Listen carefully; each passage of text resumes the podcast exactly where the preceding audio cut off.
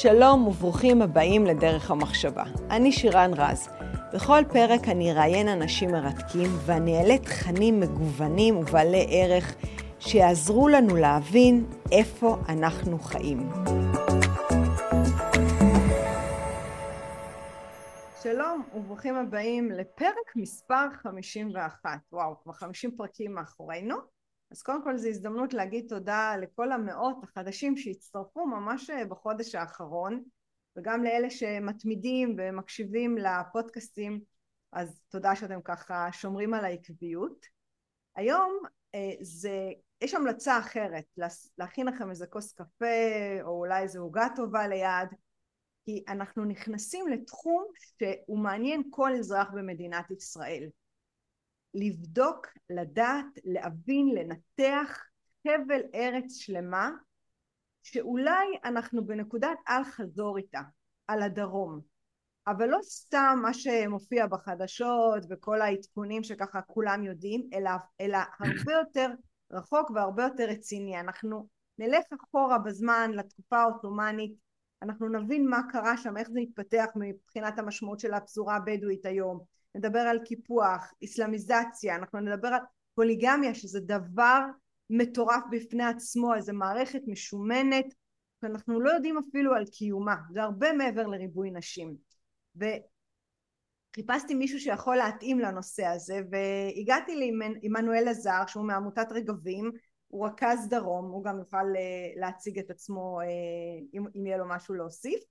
אנחנו נקרא לו מנו כי זה השם שכולם קוראים לו. אז נעים מאוד. אהלן, שלום, תודה על ההזמנה.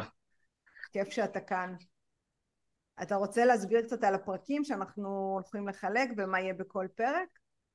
כן, אז בעצם כדי להבין את המצב היום בדרום, אה, שבאמת כמו שאמרת, הרבה שומעים היום על פשיעה ואלימות בכבישים וירי וסמים אה, והרבה חדשות אה, לא טובות. אנחנו בעצם ננסה להסביר איך הגענו למצב הזה בנגב ואיך השורשים של, ה, אה, של האוכלוסייה הבדואית והכישלונות של מדינת ישראל בהסדרת האוכלוסייה הבדואית בעצם הביאה למצב הזה אה, היום. אה, יש פה סוגיות שנוגעות לקרקע, יש פה סוגיות שנוגעות למשפט, לפוליגמיה כמו שאמרת, וכולי וכולי. אז ננסה באמת להבין מההתחלה ועד הסוף איך הגענו למצב הזה היום, שרוב החדשות שאנחנו שומעים מהנגב הן אה, לרוב מפחידות. אה, שומעת? כן, אני שומעת אותך מצוין. אחלה, אז את רוצה שאני פשוט אתחיל לרוץ ואת אה, תשאלי תוך כדי? אני חושבת שתתחיל אחורה, ואם יהיה לי שאלות אני אעצור אותך, אני אכוון אותך, אני אדריך אותך, אני, אני פה בשביל גם ללמוד דרכך, זה אני מניחה שרוב הדברים שאתה הולך להגיד גם אני בעצמי לא יודעת. אחלה, סבבה. טוב, אז למעשה, אה, בניגוד למה שמקובל לחשוב, אה, האוכלוסייה הבדואית הם לא אוכלוסייה ילידית. האוכלוסייה ילידית זאת אומרת שזאת אוכלוסייה שגרה באותו תא שטח אה, אלפי שנים, אם לא מאות אלפי שנים. היה לה ריבונות טרום קולוניאלית, זאת אומרת שהם חיו פה הרבה לפני המעצמות שהגיעו מכל מקום שהוא, עם שלטון כזה או אחר. אז האוכלוסייה הבדואית הם לא אוכלוסייה כזאת, ולמשמעות הזאת של אוכלוסייה ילידית, היא כבדת משקל. למה? כי כל אוכלוסייה ילידית בכל העולם, אה, לרוב יש לה אה, כל מיני זכויות יתר על פני אוכלוסיות כאלה ואחרות שבאו אה, עם הזמן. זה בא לידי ביטוי בזכויות בקרקע, כל מיני זכויות יתר אחרות שהם מקבלים. אוכלוסייה בדואית הם לא אוכלוסייה ילידית. למעשה אנחנו יודעים להגיד בדיוק השבטים שחיים היום בנגב, מתי הם הגיעו לנגב, שזה פחות או יותר ב-1700 והלאה. Mm-hmm. זה אומר בזמן התקופה העות'מאנית. אני רואה שגם ריבונות טרום קולוניאלית אה, לא הייתה להם. הם באמת, השבטים שחיים היום בנגב הם באמת שבטים שהגיעו בזמן התקופה העות'מאנית. אה, אה, ולמה זה חשוב לצלול גם למה שקרה בתקופה העות'מאנית? כי תכף ניגע בזה יותר לעומק, אבל הרבה מה, מהמשפט העות'מאני, מהדין העות'מאני, בטח בכל מה שקשור למקרקעין, אנחנו ירשנו את רובו. כן. ותכף ניגע בזה. אז למעשה אה, אה, הבדואים באמת נשארים רובם בשטחי הנגב, חלקם גם, אנחנו יודעים שהגיעו יותר צפונה, היום יש בדואים שחיים בצפון הארץ, חלקם גם הגיעו לסוריה וללבנון, אה, אבל אותנו מעניין מה קורה בנגב.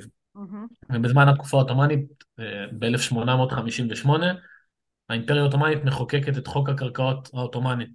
כן. צריך להסביר שחוק קרקעות אה, העות'מאני הוא לא כמו חוק הקרקעות הישראלי, יש לו אה, אינטרס אחד מובהק מאחוריו, אינטרס כלכלי. כן.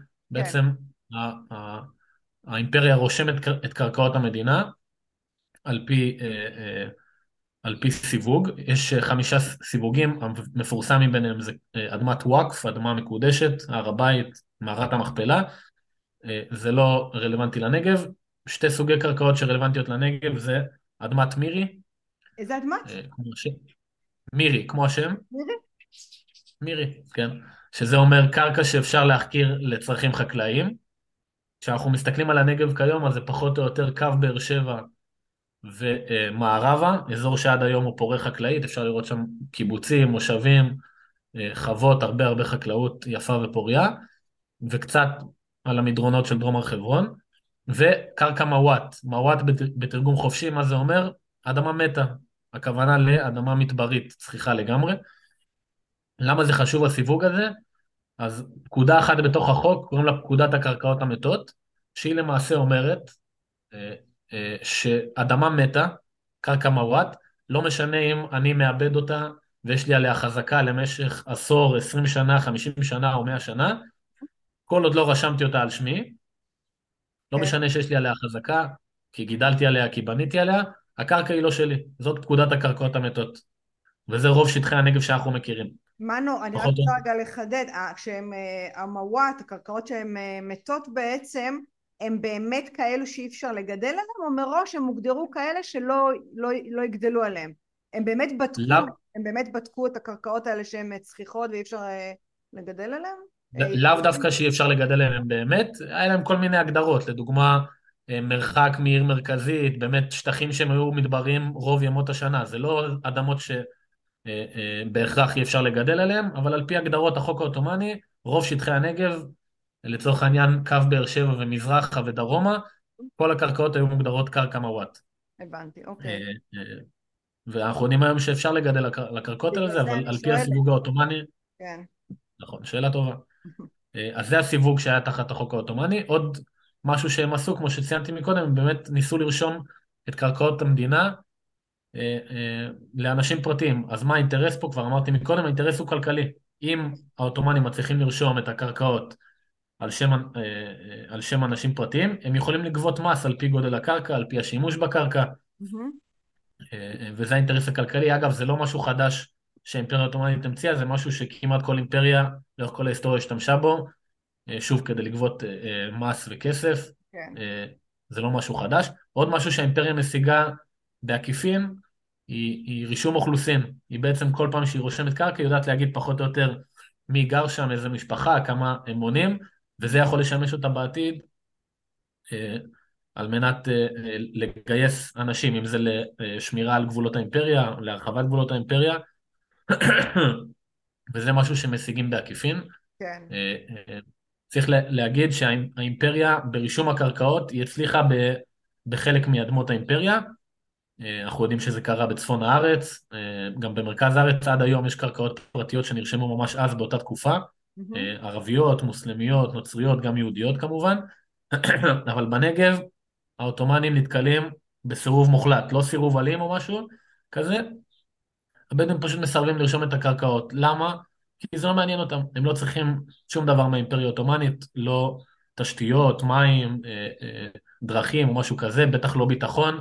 כל שבט אה, יודע לספק לעצמו את הביטחון המשפחתי, החמולתי, השבטי, אה, אה, מה גם שהשבטים אז הם באמת נדדו, כן. והם מבחינת, מבחינתם, תכף נדבר יותר על החוק הבדואי, הם מבחינתם מתייחסים לקרקעות האלה כשלהם לגמרי, אז הם לא צריכים לרשום אותם כדי להוכיח שהם שלהם, בטח לא לשלם עליהם מס או משהו כזה, והבדואים פשוט לא רושמים את הקרקעות, וזה גם לא כל כך מעניין את האימפריה העות'מאנית, כי שוב, אנחנו מדברים על הספר המדברי המרוחק של האימפריה, והם לא אה, מתאמצים, הם לא עושים אה, מאמץ יותר מדי על מנת לרשום את הקרקעות האלה. כן, גם בסוף, משהו תרבותי, שלא להיות נתינים, שלא יקראו להם, שלא אה, ירתמו אותם לטובתם, זאת אומרת אנחנו נמצאים פה אבל אנחנו לא קשורים אליכם בשום צורה, מעבר לקרקעות. נכון. נכון, יש גם את ההיבט הזה של חיים מתחת לרדאר, וזה משהו שאפשר להגיד שהוא קיים עד היום אצל האוכלוסייה הזאת, זה נכון לגמרי. אה, זאת גם באמת אחת הסיבות שהם לא אה, רשמו את הקרקעות. ולמעשה הסטטוס בשטח והסטטוס המשפטי בשטחי הנגב אה, בסוף התקופה העות'מאנית, 1917, הוא, הוא למעשה כמו שהוא היה גם 100 ו-200 שנה לפני. יש פה שבטים נודדים, הם מחליפים מיקום לפי עונות השנה, בעיקר לצורכי מרעה, שזה עיקר הפרנסה שלהם. כן. הפרצלציה, כן, החלוקה של השבטים, הם יודעים אותה ביניהם. Mm-hmm. ואין איזה שום שינוי מהותי בקרקע. כן. בזמן המנדט הבריטי, הסיווג של הקרקעות, מה שאמרנו מקודם, וואקף, מירי אה, אה, ומוואט, הוא נמשך על פי אותה שיטה. כן. גם הבריטים מנסים לעשות אה, רישום קרקעות, על פי אותו עיקרון, האינטרס הוא כלכלי, הם גם עושים רישום אוכלוסין, הם מנסים לעשות, מנסים לעשות לפחות, אבל גם הבריטים למעשה לא מצליחים לעשות את זה, מאותן סיבות בדיוק. מאותן סיבות בדיוק, את הבדואים זה לא מעניין, הם נודדים, יודעים לספק לעצמם הכל, ולמעשה אותו סטטוס נשאר אה, אה, בשטח עד ערב אה, אה, אה, קום המדינה, 1948. אה, יש מחלוקות כמה בדואים היו באותו, אה, בנגב אה, ערב קום המדינה, אה, דעות אה. חלוקות, בין, המספרים נעים בין, אה, בין 30 ל-80 אלף, יש אפילו כאלה שאומרים יותר. למה הפער כל כך גדול הזה? כי לא, היו, לא היה רישום אוכלוסין מסודר. כן, ברור. יפה, כן. אז כנראה שהמספרים הם איפשהו אה, אה, באמצע. מה שאנחנו יודעים בוודאות זה שסוף אה, מלחמת העצמאות, בנגב נשארים כ-11 אלף בדואים.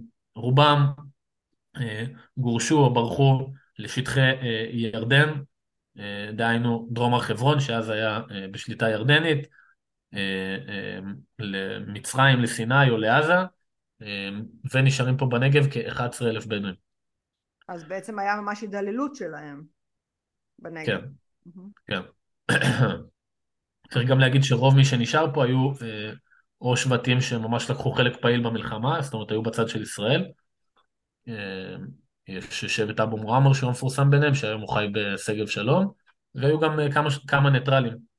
אה, כמה שנים אחרי קום המדינה, גם אה, בהוראת דוד בן הוא נתן אה, היתר לכמה משפחות לחזור, בעיקר משפחות שחיו בדרום הר חברון, והיה להם קשרים משפחתיים, מה שנקרא איחוד משפחות. כאלפיים או שלושת אלפים אנשים כמה שנים אחר כך, אבל שלוש, שלוש שנים אחר, אחרי קום המדינה, למעשה מדינת ישראל, כמו את כל ערביי הארץ, שמה תחת ממשל צבאי. עכשיו צריך להסביר איך זה נראה בדרום. כן. אם תלכי היום אה, לכפרים הערביים או הדרוזים או, או הבדואים בצפון או במרכז, גם אז וגם היום את יכולה להגיד נורא בקלות איפה הכפר מתחיל ואיפה הוא נגמר, איפה המבנה ציבור, איפה הבתים הפרטיים, המסגד וכולי, הכביש הראשי, ונורא כן. קל לתחם את זה. נכון. כן, נורא קל להגיד איפה, איך שומרים על הכפר, מאיפה יוצאים, מאיפה נכנסים, כניסה אחת או שתיים. אה, הריבון אה, הצבאי הוא כמובן זה, ש, זה שמחליט הכל. כמובן שאפשר לצאת ולהיכנס, אפשר, אה, אה, אה, היו כל מיני עסקי מסחר שכבר התקיימו באותם שנים, זאת אומרת התנועה לא הייתה עד כדי כך מוגבלת. ובנגב המצב הוא לא כזה, בנגב אנחנו מדברים על שטחי ענק, כן, מיליוני דונמים, שכל כמה קילומטרים, אם לא עשרות קילומטרים, יש מאהל עם כמה אוהלים בודדים, שבכל מאהל כזה גרה משפחה, חמולה, לא יותר מזה, ואי אפשר לשים חייל או צמד או מחלקה על כל uh, מעל כזה, כי זה פשוט לא ישים, בטח שהם זזים כל כמה חודשים. אז מדינת ישראל מחליטה לתחם את הבדואים תחת משולש הסייג. Uh, uh, זאת אומרת, משולש שהוא מחולק לשתי חלקים, העיקרי ביניהם זה המשולש הגדול, הוא בין באר שבע, ערד ודימונה, זה המשולש הגדול, והמשולש הקטן הוא אזור רהט של היום, בין הקיבוצים שובל, בית קמה, כמה, אה, כמה אה, קילומטרים זה כל, אה, כל משולש כזה, אתה יודע? בערך כ-750 אלף דונם, משהו כזה. 750 אלף דונם שניהם יחד? כן. בין, בין שתי השטחים גם היה איזה שרוול שמחבר ביניהם, היום עובר שם כביש 6, העיירה לקיה גם נמצאת שם, אבל כל האזור הזה, אז ועד היום נקרא משולש הסייג, אזור הסייג, ושם הבדואים חיו עד שנת 66.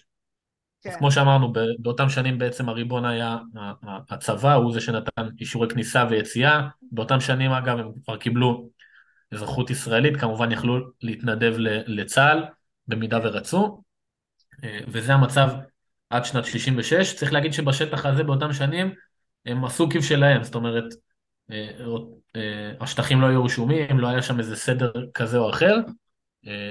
הם עשו שם מרעה, זזו עם האוהלים שלהם, כמו שהם עשו כל השנים שלפני, ובשנת 66, סליחה, בשנת 66, מדינת ישראל שמה סוף לממשל הצבאי, מבינה שזה לא נראה טוב שאזרחים כמוני וכמוך הם חיים בצורת ממשל שונה, והיא שמה סוף לממשל הצבאי. אז בצפון ובמרכז אנחנו יודעים, זה נורא קל, הכפרים נרשמו ככפרים אה, במדינה, עשו שם אה, אה, חלוקה לפי רחובות, לפי בתים כמו שאת מכירה, כן. אבל בנגב פתאום מדינת ישראל מוצאת את עצמה עם אזרחים שאין להם כתובת.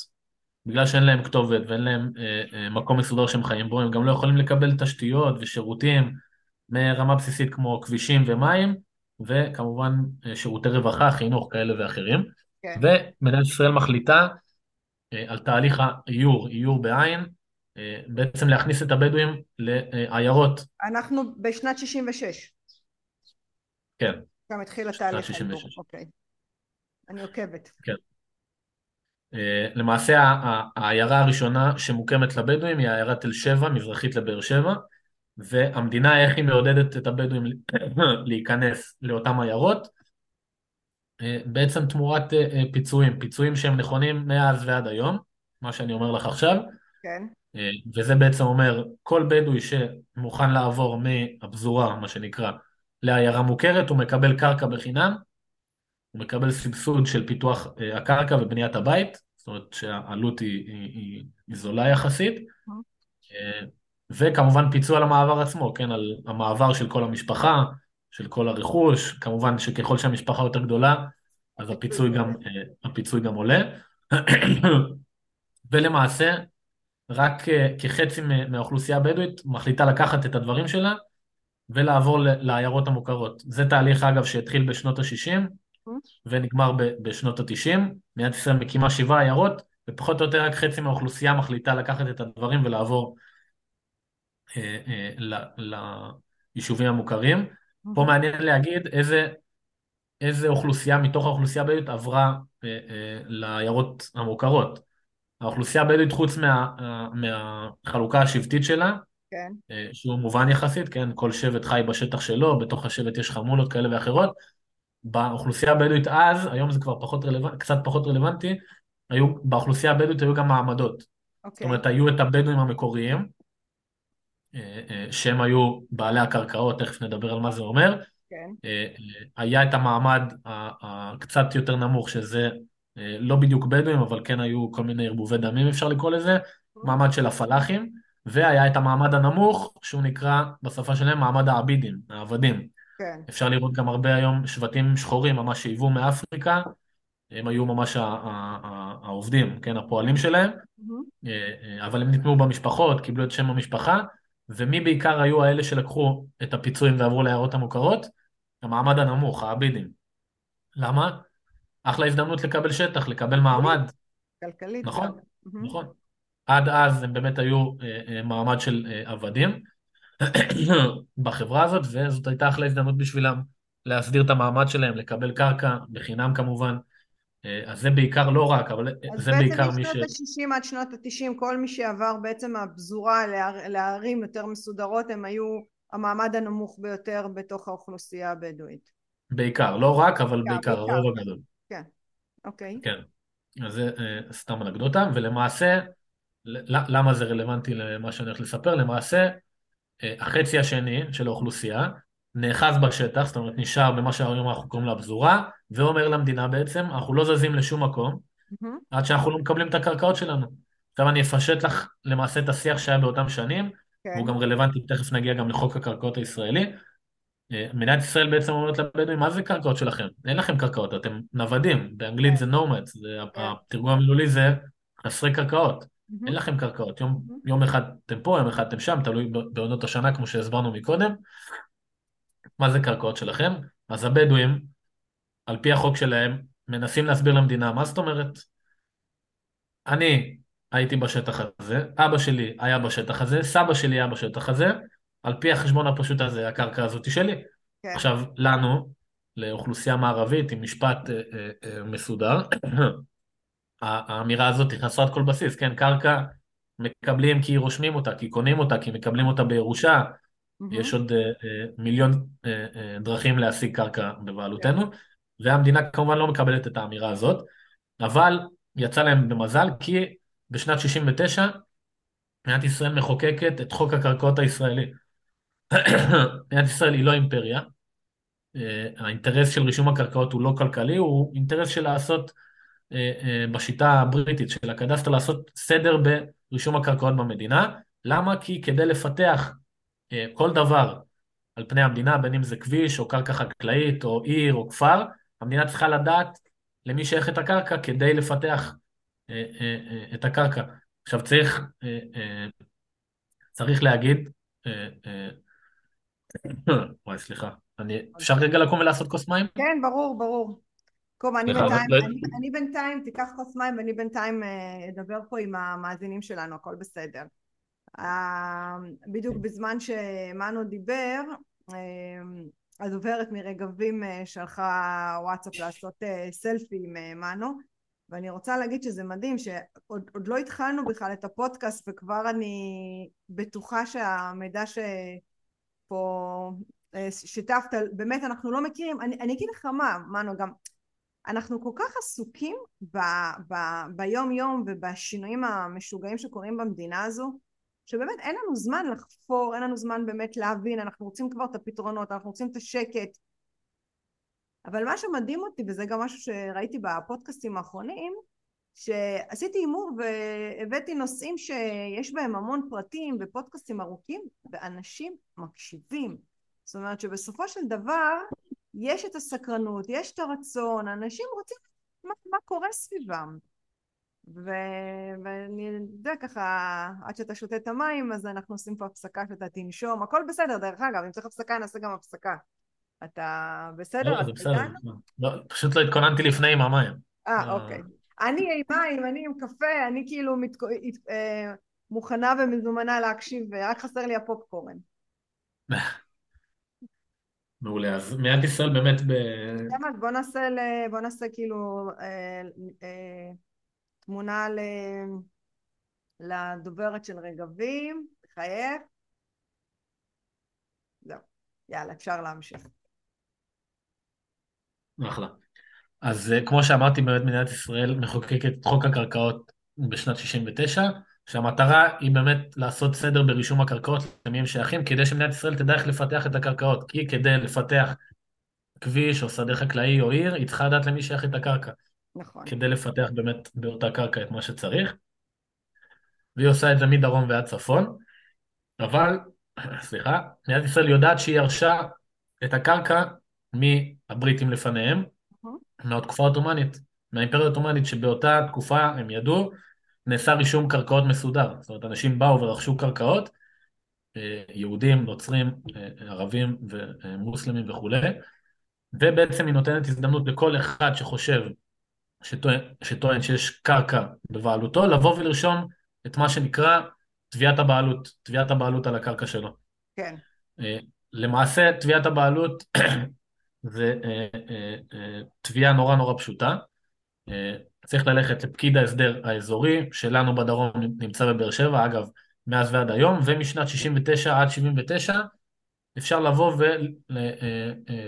ולרשום אצלו את תביעת הבעלות. איך הטופס הזה נראה? איך? אה, אה, כותרת מי תובע הבעלות, אה, תביעה נורא פשוטה, בלי קורדינטות, בלי נ"צ, בלי מדידות, איפה השטח שלי?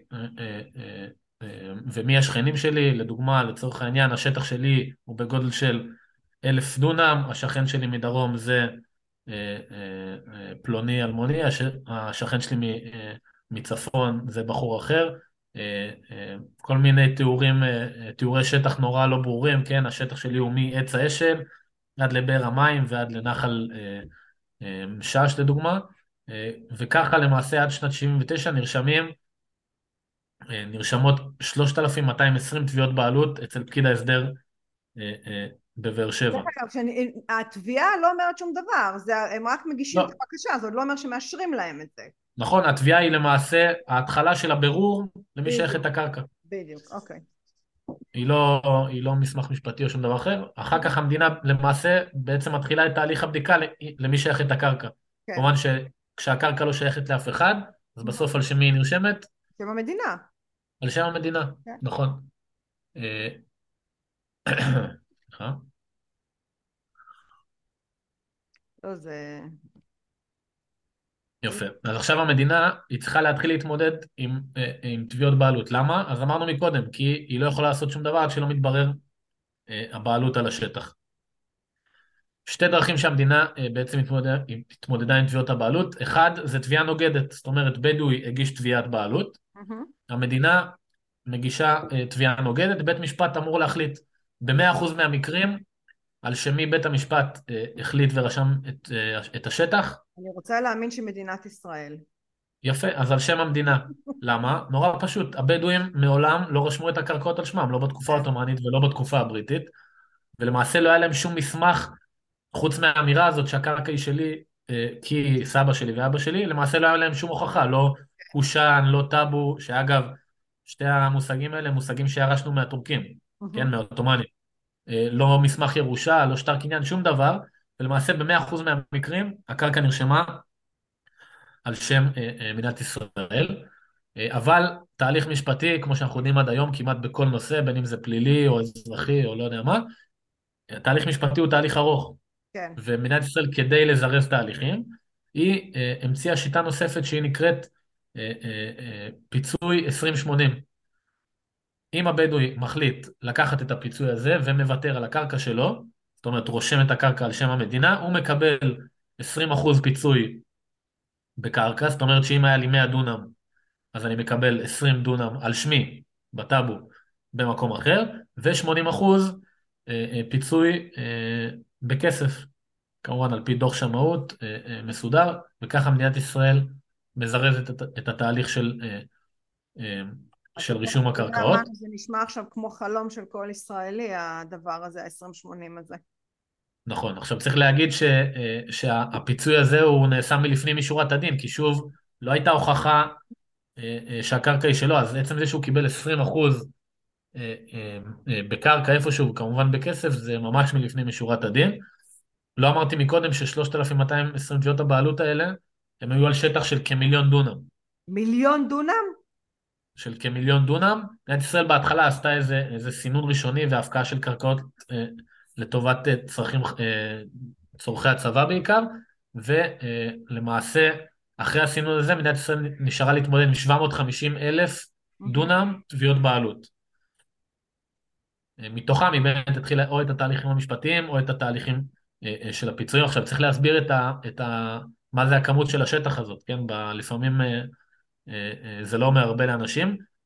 כמה תל אביב השטח, היום? כמה תל אביב היום? תל אביב אני, אני לא יודע להגיד, אני יודע להגיד לך ש-750 אה, אלף דונם, אה, למעשה באותם שנים, זה פחות או יותר 10% מהשטחים הרלוונטיים שיש למדינה לתכנן עליהם. זאת אומרת, שטחים שהמדינה עוד לא בנתה עליהם, עוד לא תכננה עליהם, עוד לא סיילה עליהם כבישים, עוד לא עשתה עליהם חקלאות או שמורות טבע או דברים כאלה. זאת אומרת, זה אה, 10% מתוך כל השטח הרלוונטי, שאגב רובו עד היום הוא בנגב, שמדינת ישראל נשאר, נותר עליה לתכנן עתודות קרקע לבנייה, לצבא, לשדה תעופה נוסף, אה, וזה 10%, מתוך זה קומץ אה, אה, מיעוט מתוך אוכלוסייה שגם היא מיעוט, תובע עליו בעלות פרטית, שהיא שלו לגמרי. אבל אמרנו, מדינת ישראל בעצם מתחילה לרשום קרקעות על שמה. אגב, מאז ועד היום, מדינת ישראל רשמה פחות מחצי מתביעות הבעלות האלה. זאת אומרת שרוב תביעות הבעלות האלה עדיין או בתהליך בבית המשפט, או שאפילו לא, לא הגיעו להתעסק איתם. הבנתי. אבל מדינת ישראל צריכה להתחיל לטפל בהם כדי לתכנן את אותם עיירות, כבישים בנגב, כן. באר שבע כמובן, ועוד ועוד שטחים. ואמרנו, באותם שנים גם מדינת ישראל בונה את שבעת העיירות, אבל אני יכול, אני אוכל להראות לך אולי בהזדמנות אם תבואי לסיור בדרום. אפשר לראות שבהרבה שטחים מתוך שבעת העיירות האלה, יש עדיין שכונות שהן ריקות לגמרי. רואים שכונה אחת שהיא בנויה, יפה, כמו שאת מכירה, חלוקה כן. לפי מגרשים, מהמם. עם אה, תשתיות מוכנות של חשמל ומים, ושכונה צמודה אליה, ריקה לגמרי, נראית או כמו שטח חקלאי, או אה, אה, המדינה הצליחה לבנות שם מגרשים, אבל אף אחד לא גר שם, שכונות רפאים למעשה. כן. למה זה ככה? כי על השטחים האלה יש תביעות בעלות אז בעצם בדואים. הקפיאו את השטחים האלה, הם קפואים עד להודעה חדשה שבית משפט החליט מה יהיה איתם. זה יכול להיות ככה שנים אה, בלי יפה, שום אז, דבר. אז, אז, זה- אז, זה לא בדיוק, אז זה לא בדיוק המצב, אוקיי. כי לפני רגע אמרנו, מה זאת אומרת, אין פה תביעת בעלות יותר, המדינה, היא לא יכלה לתכנן שום דבר על הקרקע הזאת אם הייתה תביעת בעלות, היא רשמה את, הש, את הקרקע על שם המדינה ורק אז תכננה עליה. מהמם. אי אפשר לעשות שום דבר כל עוד הקרקע לא מבוררת למי היא שייכת. אז אמרנו לפני רגע, הקרקע של המדינה, מה זאת אומרת יש פה תביעת בעלות? אז זה לא משנה. צריך להבין שבנגב יש שתי מערכות חוקים, יש את החוק הישראלי, הוא יכול לקבוע שפה זה אדמת מדינה, פה אפשר לבנות כביש, פה אפשר לבנות שכונה, הכל טוב ויפה, אבל בנגב יש גם חוק בדואי. אוקיי. והחוק הבדואי הזה קובע, נורא בפשטות, שאם הקרקע הזאת שייכת לבדואי, כן. אף בדואי אחר ש, אה, אה, אה, שמ- שיקבל פיצוי כזה או אחר על מנת להיכנס לאותו יישוב, יעבור לשם. למה? כי אם הוא יעבור לקרקע של בדואי אחר, ירצחו אותו. ככה, ככה פשוט. הבנתי. אז עד היום, אז עד היום בשבעת העיירות האלה, אנחנו יכולים לראות, אנחנו יכולים לראות שכונות רפאים או שכונות שגרים בהם ככה בטפטופים, אז כל מיני בתים הקפיאו את זה בודדים. בגלל החוק הבדואי, אז לא החוק הישראלי, החוק הבדואי הקפיא את זה בעצם, כי אם אתה עובר אתה נרצח, כי זה שטח שלי. יפה, ככה פשוט. כן. למעשה, פחות או יותר בשבעת העיירות, שתי שליש משבעת העיירות הם, הם תחת תביעות בעלות, וממש על מפה אפשר לראות בפשטות איזה שכונות הן ללא תביעות בעלות, איפה שהמדינה הצליחה גם לתכנן, גם לבנות וגם ליישב, לאכלס את השכונות, והרבה שכונות שהן אה, לא מאוכלסות בכלל, או אה, מאוכלסות טיפה. אגב, מי גר, מי הם הטיפה האלה שגרים בתוך השכונות האלה? המשפחות של תובעי הבעלות. כן, או מקורבים לו, או המשפחה המורחבת, או כל מיני אנשים שהוא מרשה להם לגור שם תמורת איזה שכירות סמלית כזאת או אחרת. בסוף היחיד שקובע מי הוא זה שגר באותו שטח, זה אך ורק הבדואי, לא המדינה, ולא בית משפט, ולא המשטרה, ולא אף אחד. מה לא, היו אחד ש- מקרים כאלה? היו מקרים באמת שאיזה בדואי אחד היה אמיץ וניסה אה, לעבור לגור שם למרות שזה בבית משפט ותביעה של בדואי אחר והוא נרצח, או שזה רק ברמת האיום? אה, לא שידוע לי, כמה שידוע לי, החוק הבדואי בעניין הזה הוא מאוד מאוד ברור. זאת אומרת, אוקיי. אף בדואי, לא, לא, אף לא בדואי, נעים לעבור את זה. נכון, נכון. הבנתי. אגב, עד היום, אה, גם את זה אני יכול לשלוח לך, אה, איומים מפורשים של משפחה כזאת או אחרת כלפי שאר המשפחות. אה, שיהיה נורא ברור. אף אחד לא בא לשכונה הזאת, כי השכונה הזאת היא שלנו, אלא אם כן אנחנו מחליטים אחרת. מחליטים אחרת, בדיוק. יש סיפור טרי, אגב, שזה קרה לא מזמן ליד תל שבע ובאום בתים.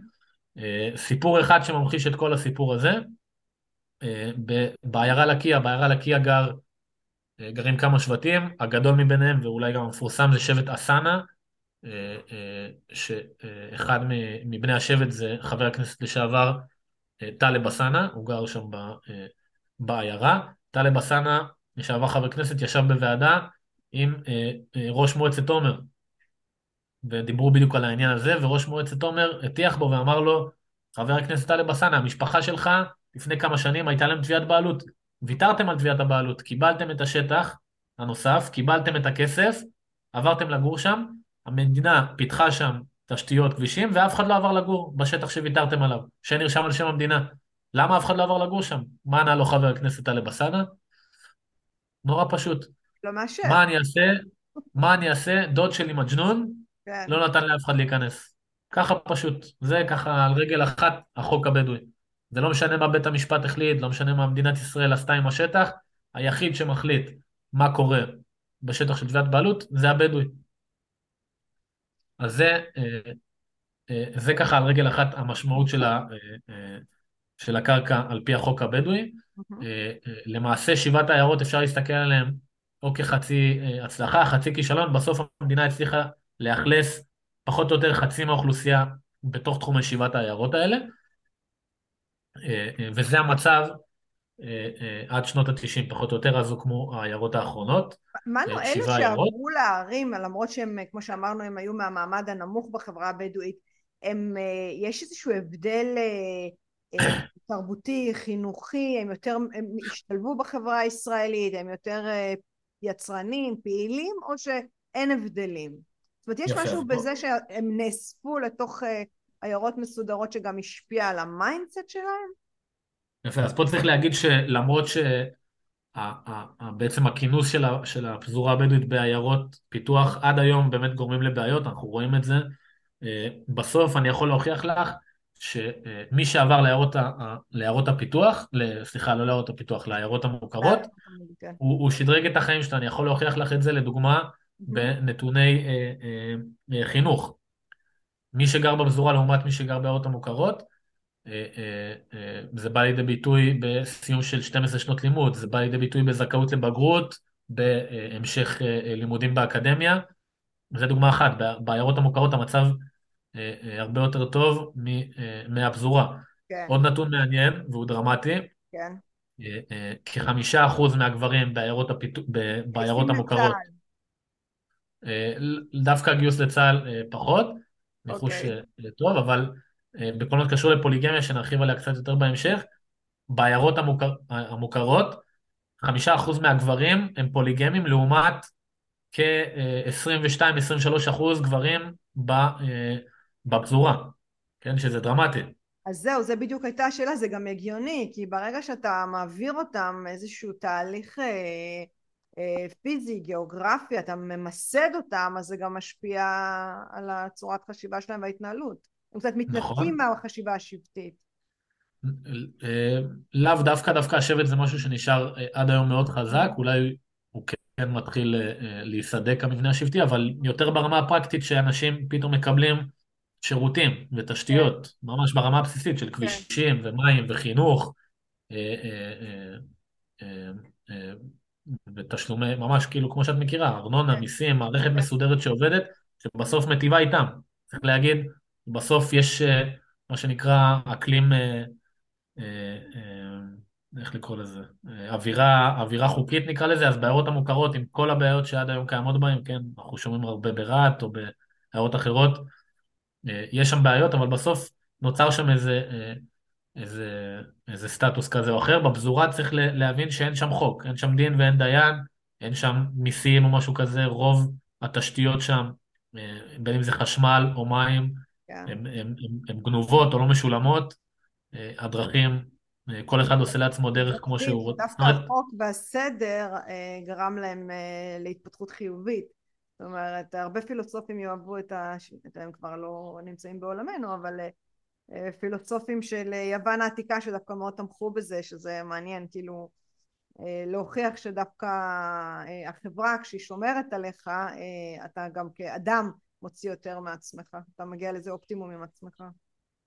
נכון, לגמרי. אה, עכשיו פה נעבור, אה, נעבור ככה עוד סיפור ונספר שהמדינה למעשה למרות שהיא בפועל רוצה לעודד את האוכלוסייה לעבור ליישובים אה, המוכרים, אנחנו ככה בשתי סיפורים נספר איך בפועל המדינה במקום לעודד אותם לעבור את הפזורה, לעבור מהפזורה ליישובים המוכרים, בפועל המדינה עושה הפוך. Okay. אוקיי. נספר שתי סיפורים. כן, יש כמה שכונות בתוך תחומי השבעת העיירות האלה, שהם אותו סיפור כמו תביעות הבעלות. רגע, שירן? אין בעיה. רגע, אשתי בדיוק חזרה. אנחנו גרים בבית קטן, סליחה, אין לי משרד או משהו? הכל בסדר, שלום לאשתך. לא, אוקיי. אה, אה, אז בעצם למרות ש... אה, שנייה, איפה נקטעתי מקודם? שבעצם מדינת ישראל נכשלה, במקום לעזור לפזורה להגיע לערים, לשבע הערים המוצדרות, קורית הפעולה ההפוכה. אנחנו לא, בעצם מדינת ישראל לא מצליחה להשתלט על זה, והפזורה עדיין נשארת בגישה שלה להשתלט על השטחים שם. נכון, אז למעשה אנחנו יכולים לראות בעוד כל מיני מקומות אה, בעיירות המוכרות, mm-hmm. שהם נראים, אה, השכונות האלה בדיוק כמו השכונות שהן תחת תביעות בעלות. כן, שכונה שהיא לא מאוכלסת, היא מפותחת, המדינה צריכה לפתח שם מגרשים, תשתיות וכולי, אבל היא לא מאוכלסת. כן. אז זה נראה כמו שכונות שיש עליהן תביעות בעלות, אבל יש גם כמה שכונות שאין עליהן תביעות בעלות והמדינה לא הצליחה לאכלס. ולמה? אז שתי סיפורים שממחישים מהמם. את ה- את המורכבות שם.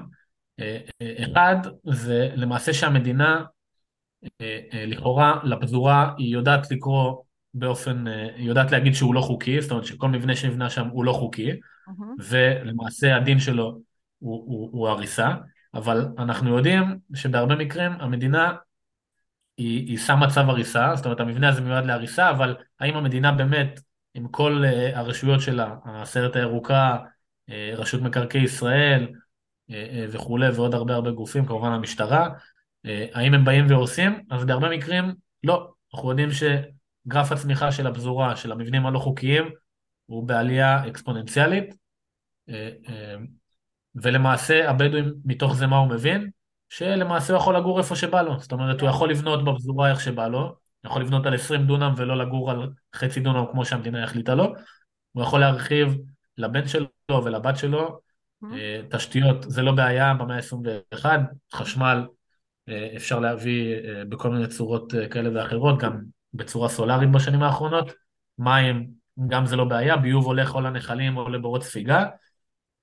אה, אה, ולמה לא לגור במקום שהוא גם חי בצמצום, גם בוחרים לו את השכנים, גם הוא פתאום צריך לשלם מיסים, חשמל, אה, מים וכולי, כן. הוא, הוא, הוא גר לו בשלו, אז זה סיבה אחת. סיבה שנייה, היא למעשה קשורה ל, ל, למי מקבל את הפיצויים שאיתם אני עובר ליישוב כן, המוכר. ממנו אני רק רוצה להבין, אתה מדבר על, השטחי, על האזורים האלה, על השטחים האלה, שיש עליהם צו הריסה ובעצם לא הורסים אותם, הם נשארים ב, ב, על מקומם. נכון, הבנתי. נכון, בפזורה, לוודא שאני... בפזורה. כן, על הפזורה, כן. כן. אוקיי. והדבר, והסיפור השני? הסיפור השני זה למעשה מי זכאי אה, לפיצויים האלה שאמרתי לך מקודם, לפיצויים של קרקע בחינם, סבסוד של הבית, אה, אה, פיצוי על המעבר עצמו, אז מי זכאי לדבר הזה? למעשה כל בדואי בן 18 ומעלה. מהמם. אז אה, אני אספר שלפני כמה שנים עשינו סיור בחורה מאחת, באחת השכונות האלה, מהמם. שאין עליה תביעת בעלות, אבל היא, היא לא מיושבת. אגב, שכונה שמיועדת לשבט אה, אבו אלגיאן, מהמם. אה, והסתובב שם איזה בחור, והוא סיפר לנו שהוא עבר לחורה רק אה, לפני שנתיים או שלוש, והוא היה אז בן אה, 40 ומשהו. אז שאלנו אותו למה, למה רק עכשיו? אז מה הוא ענה? נורא פשוט, רק לאחרונה, הבן הקטן שלי חגג 18. למה זה חשוב? כי. למעשה, אם הוא היה לוקח את הפיצוי לפני 20 שנה, כשכל הילדים שלו היו פעוטים עדיין, אז מי היה מקבל קרקע? אך ורק הוא, הבחור ההוא. כן. אוקיי, עכשיו, אם הוא חיכה עם זה עד גיל 40 או 50, אה, שכל כל הילדים שלו... אחד, כל אחד מהילדים מקבל קרקע. יפה, אז היום בגלל שהוא חיכה, 20 ילדים, אז כל... אז, אז הקרקע כפול 20? נכון, אז במקרה שלו המשפחה קצת אה, קטנה, זה הוא ועוד שלושה ילדים, אז הוא זכאי למגרש, הוא קיבל את המגרש, והילדים שלו גם, כל אחד מהם זכאי למגרש משלו. זאת אומרת שמי... אה, בית אב אחד שזכאי למגרש, יצא שלמשפחה שלו אה, הם זכאים לארבע מגרשים. אה, אני, לא יודע להגיד את זה בוודאות, אבל כנראה איפה הילדים שלו גרים היום? עדיין בפזורה. מהמם. מתי הם יעברו כנראה לחורה? כשהילדים שלהם יחגגו 18. עכשיו על פניו הפתרון לדבר הזה הוא נורא פשוט, הוא הגדרה של זמן. כן. עד מתי הפיצוי הזה, אה, אה, יש עליו אה, זכאות. אז באמת בהתחלה כשחוקקו את חוק הפיצוי הזה, אה, אה, על פי החלטת מועצת אה, אה, רמ"י, רשות מקרקעי ישראל, באמת ההגבלה הייתה לשלוש שנים. מהמם. אבל עברו השלוש שנים האלה וראו שלא מספיק עברו ל, ל, ליישובים המוכרים והאריכו בעוד שלוש שנים ובעוד שלוש שנים עד שההארכה האחרונה למעשה היא ללא, היא ללא תיקוף, היא, היא ללא, היא ללא הג, הג, אה, הגדרה של. זמן. כן, ופה למעשה זה בעצם בדיוק הסיפור שהמדינה במקום לעודד את הפזורה, אה, אה, זאת אומרת היא מנסה לעודד את הפזורה לעבור ליישובים הקיימים, מה היא עושה למעשה? מעודד אותם לא לזוז. יפה, היא מעודדת אותם בגלל חוסר אכיפה ובגלל החוק של הפיצוי הזה, שאין לו, לו תוקף, למעשה היא אומרת להם, הסבלנות משתלמת, עדיף לכם לחכות בפזורה, וככל שתחכו יותר גם תקבלו יותר. אז, אה, מטורף. אה, אז מעבר לסוגיית הקרקעות, אנחנו רואים שגם בקרקעות שאין עליהן מחלוקת, זאת אומרת, המדינה יודעת שהיא, שזה אדמת מדינה, בית המשפט יודע, גם המועצה המקומית, חורה לדוגמה, יודעת שזה אדמת מדינה, גם שם אנחנו רואים שהאכלוס הוא דליל למדי. עדיין השכונה לא, לא קרובה להיות מאוכלסת כמו שהמדינה רוצה וכמו שהיא מתכננת. וזה בעצם הכישלון של ההסדרה. צריך להסביר שבתוך שבעת העיירות היום, ואם אנחנו גם על ציר הזמן הכרונולוגי בשנות ה-90, פחות, קצת יותר מחצי מהאוכלוסייה גרה בשבעת העיירות, וכל השאר למעשה גרים בפזורה. כמה בדואים יש היום בפזורה? בערך, אתה יודע? פחות או יותר 100 אלף. 100 אלף בפזורה. כן. כלל האוכלוסייה הבדואית היא 300 אלף. אם המספרים האלה נשמעים לך דרמטיים, אז תכף נסביר באמת אה, איך זה דרמטי, בעיקר ביחס... האירוע נשמע לי דרמטי, ואני לא מצליחה להבין איך אירוע כל כך דרמטי למאה אלף איש, זה, זה מה שאני לא מצליחה להבין, שלכאורה זה לא צריכה להיות בעיה לפתור פתרון איור אה, למאה אלף, אבל זה, טוב יש פה עוד המון דברים, אה, אה, תכף נקלף את הבצל הזה ונראה שיש שם עוד אה, אה, בוא נגיד אה, תוכן אה, עסיסי ואפשר ממש לדמוע ממנו ממה שקורה שם. נכון. אז אה, באמת נעבור רגע לניסיון הסדרה הבא של המדינה. ואם אנחנו נמצאים על ציר הזמן הכרונולוגי בשנות ה-90, למעשה בנגב קיימים שבעה עיירות חוקיות לבדואים, אמרנו חצי הצלחה, חצי כישלון, עוד יותר חצי מהאוכלוסייה גרה שם, ובשנות ה-90 מתחילים לקום הרבה ארגונים, הרבה עמותות שמיוצגות על ידי בדואים, או בעיקר מה, מהצד השמאלי של המפה, אה, ארגונים כמו הפורום אה, פורום דו-קיום בנגב, המועצה האזורית לכפרים הבלתי מוכרים, שהיא לא באמת מועצה, היא עמותה שמרכזת פעילויות אה, לטובת האוכלוסייה הבדואית, במקום ועוד ועוד ארגונים שלמעשה באים למדינה ואומרים לה דבר פשוט. לאורך שנות קיום המדינה, המדינה בנגב הקימה ליהודים מאות ערים, קיבוצים, מושבים, עיירות פיתוח וכולי וכולי. ולאוכלוסייה בדואית שהיא פחות או יותר אה, אה, שליש מהאוכלוסייה, אה, בנגב כמובן, כן. המדינה הקימה אך ורק שבעה שבע יישובים. כן. כל מה, כל מה שהמדינה צריכה לעשות, היא להכיר ב-45 כפרים היסטוריים, mm-hmm. מקוריים של הבדואים, ונגמר הסיפור, פתרתם את, ה, את הבעיה של האוכלוסייה הבדואית. ולמעשה עכשיו רגע נצלול למה זה אומר 45... כן, זהו. זה בדיוק השאלה שלי, מה זה אומר להכיר לא, ב-45 כפרים היסטוריים. אז, אז, אז ראיתי אותך ככה מעקמת כן, את הפרק. כן, כי נחנקתי, כי זה, זה אומר, אה, זה בעצם פותר את הבעיה שלהם, לא פותר את הבעיה שלנו, זה לתת להם את כל האזור אה, לשליטתם. נכון, יפה, אז באמת פגעת, פגעת בנקודה, ורגע אני אסביר מה זה אומר, מה, מה עומד מאחורי הטיעון הזה, בעצם יש פה שתי נרטיבים שמאז ועד היום מנסים להשחיל ככה לתודעה, צריך להגיד שגם בהרבה מקומות די בהצלחה. ובעצם אה, הלכנו לבדוק מה זה הסיפור הזה של 45 הכפרים ההיסטוריים, והתחלנו בעצם עם, עם הטענה שזה כפרים היסטוריים, אז כבר למי שהבין על, על מה מדובר, הטענה שהם גרים בכפרים היסטוריים היא מופרכת לחלוטין. אם אנחנו מדברים על כפר היסטורי, אז אם תלכי לגליל, תלכי לכפרים כמו פקיעין או שפרעם, אז זה כפר היסטורי, זאת אומרת שהיום אנחנו יכולים למצוא בו ממצאים מתקופות גם מהעות'מאנית וגם מהממלוכית ומהישראלית אפילו, ממש כפרים שהיו מהתקופה הישראלית, זה כפר היסטורי. כן. אה, אה, היום עשינו, ואגב עשינו בדיקה, יש אה, מסמך מפורט שיצא על כל אחד מ-45 הכפרים ההיסטוריים האלה, עשינו ממש השוואה על כל אחד ואחד מהם, על פי התא שטח שלו, לראות באמת אם הוא כזה היסטורי. אגב, בחלק מהמקומות הם טוענים שהוא נוסד בתקופה העות'מאנית. אוקיי. ובאמת אנחנו רואים אה, שהולכים אחורה בשנים, אה, אה, שלמרות שהם גרים פה בשנים האחרונות, אז אנחנו רואים שכבר למעשה בתקופה הבריטית לא היה שם לא כפר ושום, ו, ולא שום דבר, לפעמים אנחנו כן רואים שם נוכחות, אבל נוכחות שעם השנים אנחנו רואים שהיא גם זזה, כי שוב, מדובר באוכלוסייה נוודית. כן. רואים לפעמים שם עיבודי קרקע, אוהלים שהם או אוהלי מגורים או אוהלי אה, אה, אה, אוהלים של המרעה או משהו כזה, אוהלי אירוח. בטח לא מדובר בכפרים, מה גם שאם יש נוכחות, לרוב מי גר שם באותו השטח, אז משפחה, משפחה אחת או איזה חמולה מורחבת, וגם פה נכנס לסיפור מה זה כפר.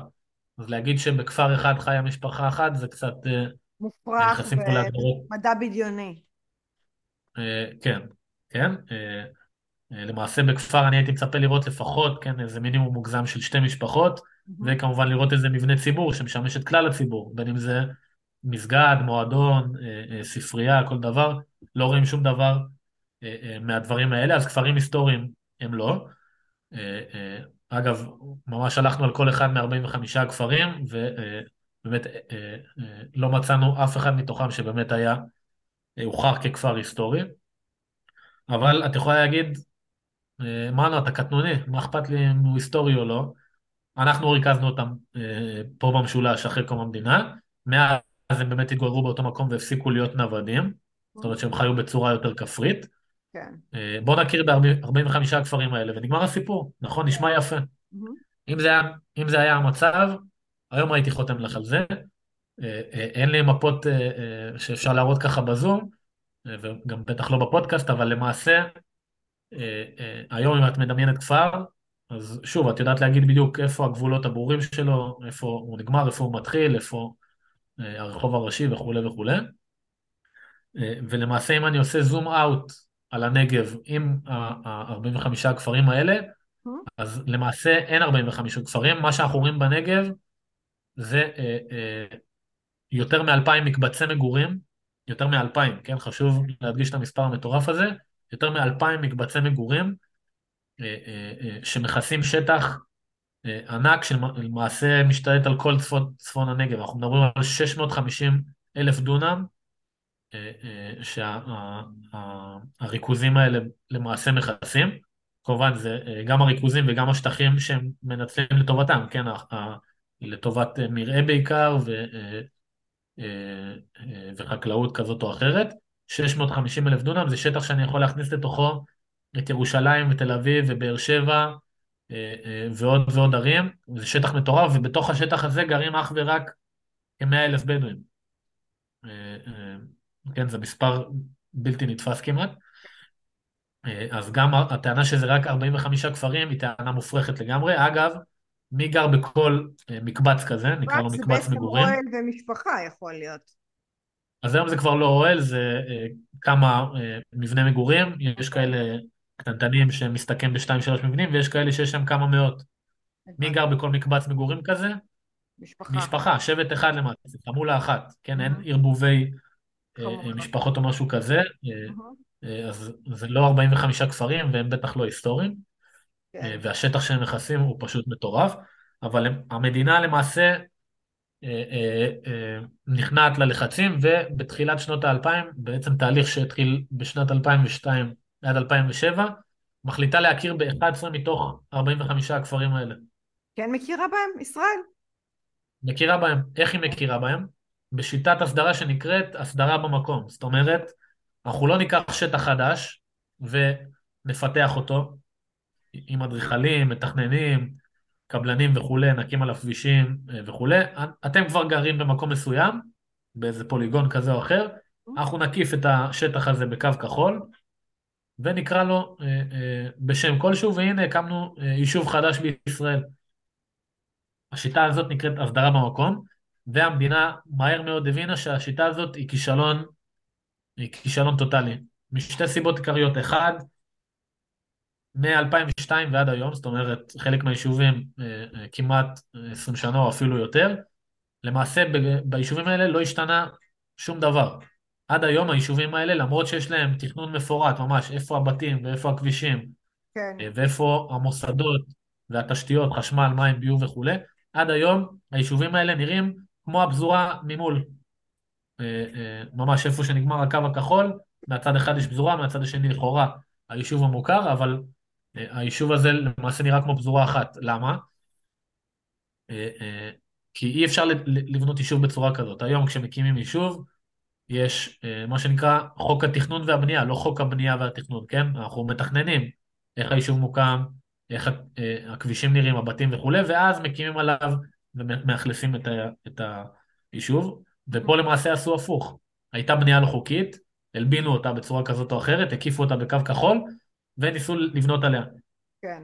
עד היום למה זה נראה ככה בעצם? כי אף אחד שגר שם לא מספיק פראייר כדי להזיז את הבית שלו אפילו לא מטר אחד הצידה כדי לסלול את אותו כביש או את אותה תשתית, כי תשתיות מים בונים בצורה מסוימת, mm-hmm. ואותו כנ"ל לגבי תשתיות חשמל וביוב וכבישים וכולי. כן. אה, אה, ולמעשה בגלל זה 20 שנה אחרי היישוב, היישובים האלה, אה, שהם נקראים אגב יישובי אבו בסמה, אז הם היו תחת מועצה שקראו לה אבו בסמה, נראים בדיוק אותו דבר. Mm-hmm. אז זה כישלון אחד, שום דבר לא השתנה שם. כן. הכישלון השני זה השטח הענק שהיישובים האלה מכסים.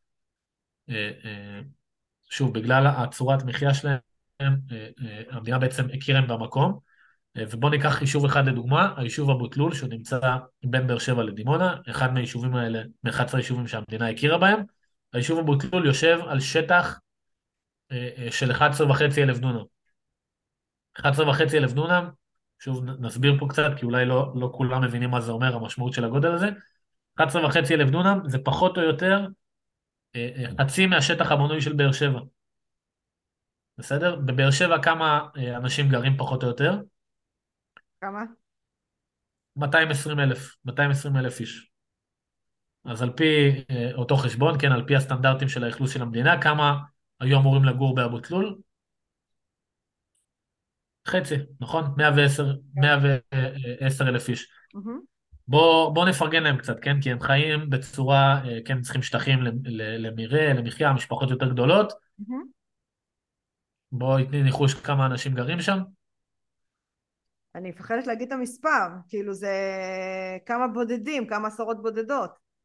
אז יפה, זה, זה לא עשרות בודדות, זה קצת יותר מזה, אבל באמת למעשה פה הכישלון השני, ביישוב אבו תלול, כן. שהוא על חצי מהשטח של באר שבע, גרים היום 4,000 איש.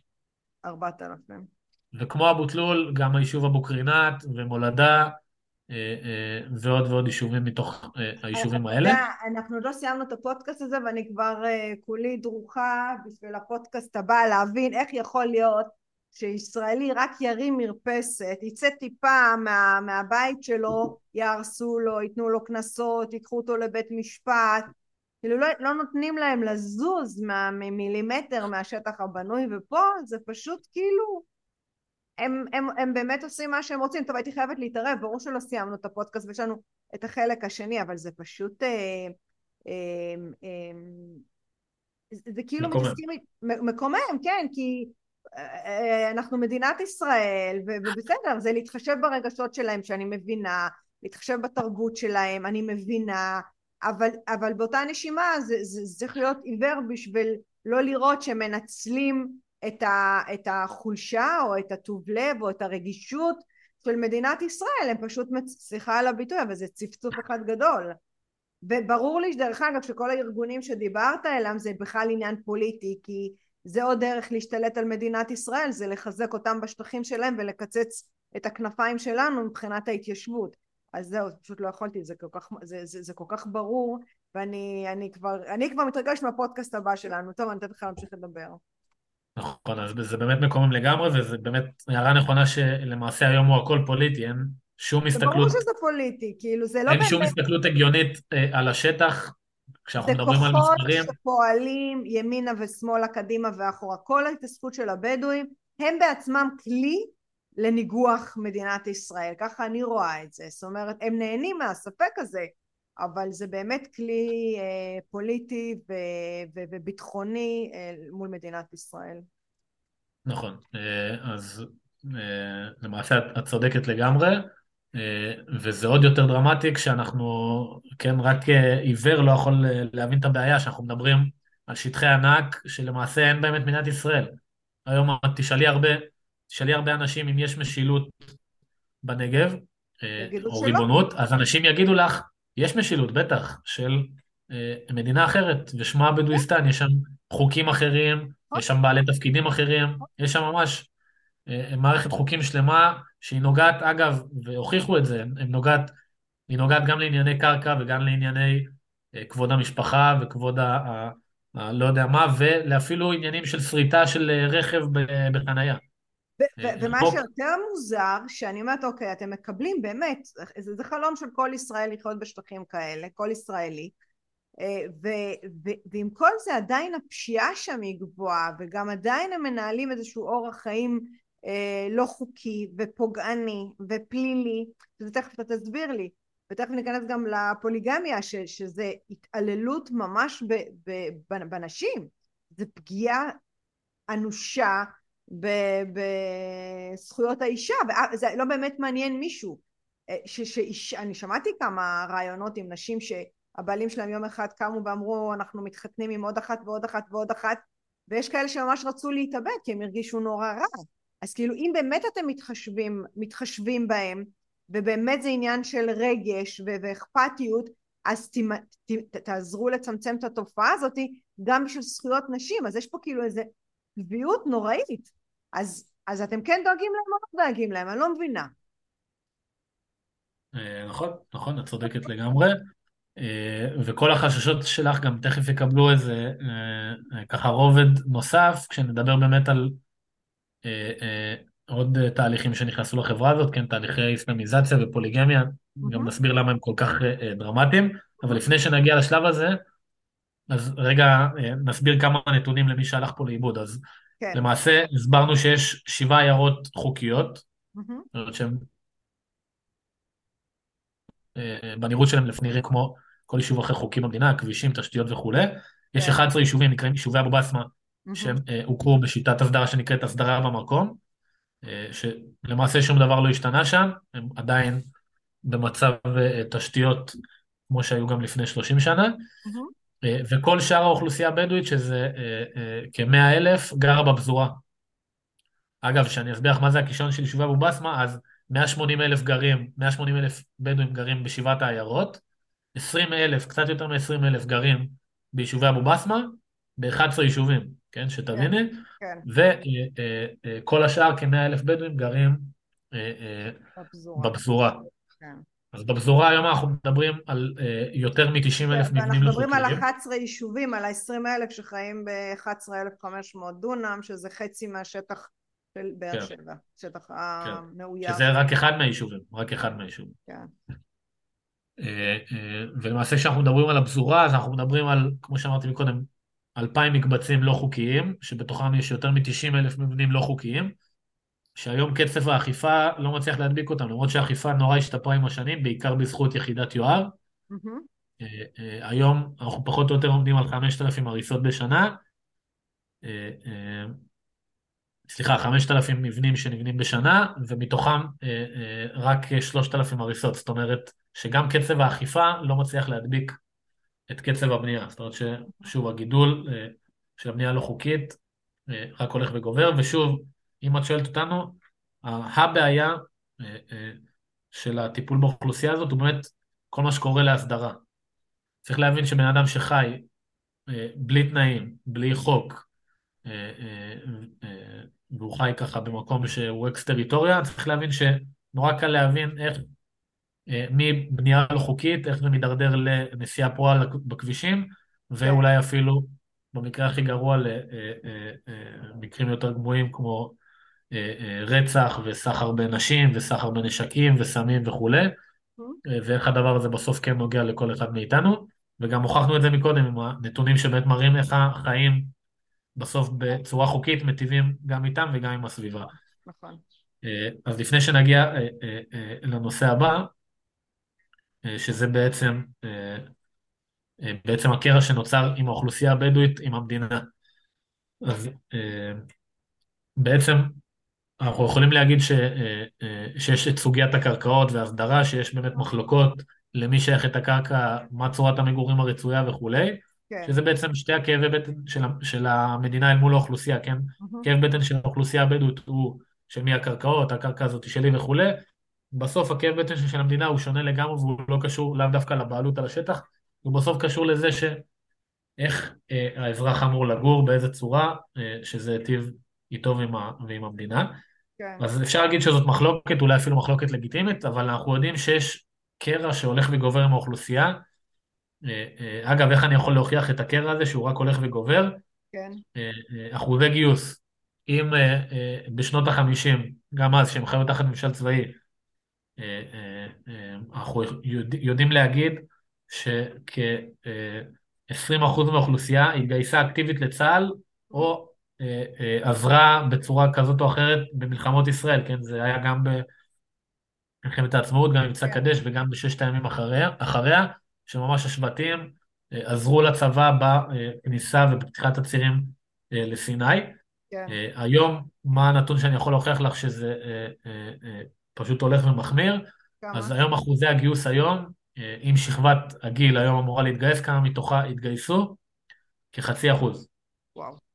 כחצי אחוז מהאוכלוסייה, וצריך להגיד שגם החצי אחוז הזה הוא, הוא, הוא נורא שבטי, זאת אומרת, היום בדואי שגדל במשפחה שלא תתגייס בכלל, שלא התגייסה בכלל, הוא כנראה לא תראה אותו מתגייס. כן. אה, אה, גם הגיוס נשאר נורא שבטי במשפחות שעדיין אה, מקפידות לגייס את הילדים שלהם לשם. ואיך הדבר הזה קרה? אז מעבר באמת לסוגיית הקרקעות, יש עוד כמה סיבות שאנחנו הצבענו עליהן. אז אחד, הסיבה היא באמת, היא בעצם הסיבה השבטית. היום, אה, אה, גם אז ועד היום, הדבר הכי חזק אצל הדמות הבדואית הוא השבט. השבט הוא מעל הכל. מה שהשבט אומר זה מה שהאזרח עושה, מה שנקרא. כן. אה, אה, ולמעשה, אה, השבט הבדואי, הוא מסתכל על כל גורם חיצוני כחשוד. כן. הוא לא מסתכל על מדינת ישראל חשודה בגלל שהיא המדינה היהודית, הציונית או משהו כזה, בגלל שהיא לא השבט. אגב, גם כן.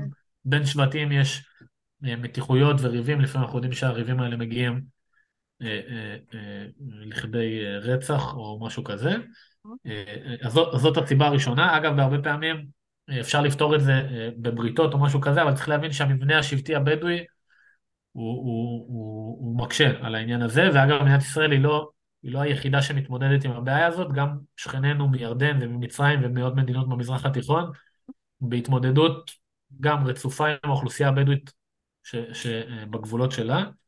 אה, המצרים לדוגמה עד לפני כמה שנים היו במתח אה, נורא חזק עם הבדואים בסיני, זה השתנה כשהם היו צריכים אותם לטובתם כשדאעש נכנס לסיני. אז היום הבד, בין הבדואים למצרים היו, יש יותר אה, בריתות, אה, כמובן אינטרסנטיות, כן, אבל אה, צריך להגיד שזה חיכוך תמידי, בין המדינה לשבט תמיד יש... זה משהו אינטרסנטי, לא? כן, כן. אה, אז זאת באמת אה, אה, סיבה אחת. הסיבה השנייה היא הקיפוח, תחושת הקיפוח, יותר נכון.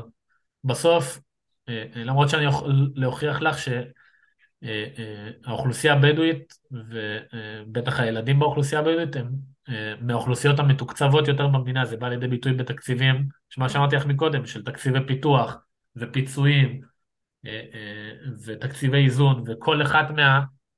מה, מהמועצות הבדואיות הן מדורגות במעמד הסוציו-אקונומי הכי נמוך, זאת אומרת שמקבלים הכי הרבה עזרה מהמדינה בתקציבים אה, אה, וכולי, ולמרות כל זה, למרות שאני יכול להראות לך את זה על גבי נייר, בסוף הילד הבדואי, מה שהוא יודע זה מה שהוא רואה, הוא לא קורא דוחות והוא לא רואה את הדברים האלה, זה לא מעניין אותו, ומה שהוא רואה, בסוף זה מה שאת שומעת בחדשות, הוא רואה אלימות ופשע וסחר בנשים וסחר בנשקים והרבה זבל ברחובות, אה, אה, שזה אגב, לא דיברנו על זה בכלל, זה בכלל נהיה מכה בנגב, שהוא הפך להיות המזבלה של המדינה, הרבה בחסות אה, פשיעה פשיעה סביבתית.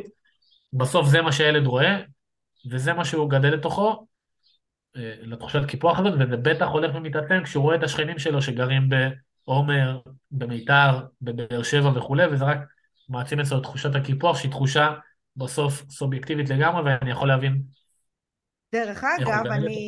ראיינתי לפודקאסט פה את אה, מוחמד כעביה, שהוא בעצמו בדואי, והוא גם יועץ אסטרטגי לענייני ערבים, והוא דיברנו על הבעיה בדרום. הוא אומר שאחד ה... בנוסף לכל מה שמדובר פה בפודקאסט, הוא אומר שיש ארגונים שלמים ברשות הפוליטיקאים של- מהמגזר הערבי שמגיעים באופן יזום והרבה אל הבדואים ומלהיטים את החבר'ה הצעירים, את הילדים ואת הבני נוער ומעצימים את תחושת הקיפוח שלהם שישראל נגדכם, ו... זאת אומרת הם עושים שם עבודת עומק לא, פשוט, לא, לא פשוטה, זאת אומרת הם, הם, הם מטעינים ו, ו, וזורעים את החוויה התודעתית הזאת שגם ככה הם מקופחים. זאת אומרת שיכול להיות שיש פה איזושהי מלחמה שאנחנו מפספסים אותה זאת אומרת יש איזושהי חזית שאנחנו משאירים אותה ריקה אז נכון. זה, זה עוד איזושהי תוספת, ככה פתחתי סוגריים בעניין הזה. נכון, אפרופו מוחמד כעביה, אז לא אמרתי את זה בהתחלה, אבל חשוב להגיד שכל ה, הסיפור שאני מדבר עליו היום זה אך ורק על הבדואים בדרום, כי הבדואים בצפון זה באמת כן, אה, סוגיה שונה, גם בסוגיית הקרקעות, גם כמובן בסוגיית הגיוס לצה"ל, שאחוזים שם הרבה הרבה יותר גבוהים. נכון. אה, אה, זה סוגיה שונה ואין מה לקשר ביניהם. אה, אז זאת באמת הסיבה השנייה, תחושת הקיפוח. זה נכון שגם תחושה שיודעים גם להלהיט אותה. מהמם. אה, אה, תכף בסיבה הבאה, בסיבה, של ה- ה- ה- הקצנה האסלאמית, אז גם תראי שיש שם ממש עוד גורמים אחרים חוץ מפוליטיקאים שנכנסים כן. לשם. באמת הסיבה השלישית היא האסלאמיזציה. למה זה מעניין? כי האוכלוסייה הבדואית, אם אנחנו מדברים עליה במונחים שלנו, אז האוכלוסייה הבדואית במקור, היא תמיד הייתה מוסלמית כמובן, אבל במקור היא אוכלוסייה, אפשר להגיד, חילונית או מסורתית. צריך להבין שאוכלוסייה שחיה בחיי נוודות, אה, אה, שאין לה את המסגד הקרוב, אה, כי הם תמיד חיו אה, באוהלים והם נדדו, ואין לה את המטיף השבועי אה, אה, במסגד, ומה שמעניין אותה ביום יום זה לא הדת, זה יותר הביטחון, מה שדיברנו עליו בהתחלה, הביטחון. המים, האוכל, כן, הפרנסה וכולי. אה, צריך להבין שהם לא יכולים לקיים חיי דת אדוקים, מהמם. כמו שאנחנו אה, אה, יודעים שיש היום, אבל אנחנו רואים שככל אה, שהאוכלוסייה התקבעה בשטח, בין אם זה בפזורה או בין אם זה בעיירות המוכרות, אנחנו רואים איך יותר ויותר האסלאם נהיה מרכיב יותר ויותר חשוב ב, ב, באוכלוסייה הזאת. איך זה בא לידי ביטוי? אז אנחנו רואים את זה בהרבה כתובות בכניסה לבתים של מסגד אל-אקצא, לפעמים מסגד אל-אקצא עם שתי חרבות מוצלבות מאחוריו, עם כל מיני כתובות מהקוראן, זה בא לידי ביטוי אה, במסגדי ענק שבנו ב, ב, אה, אה, גם בעיירות המוכרות וגם בפזורה.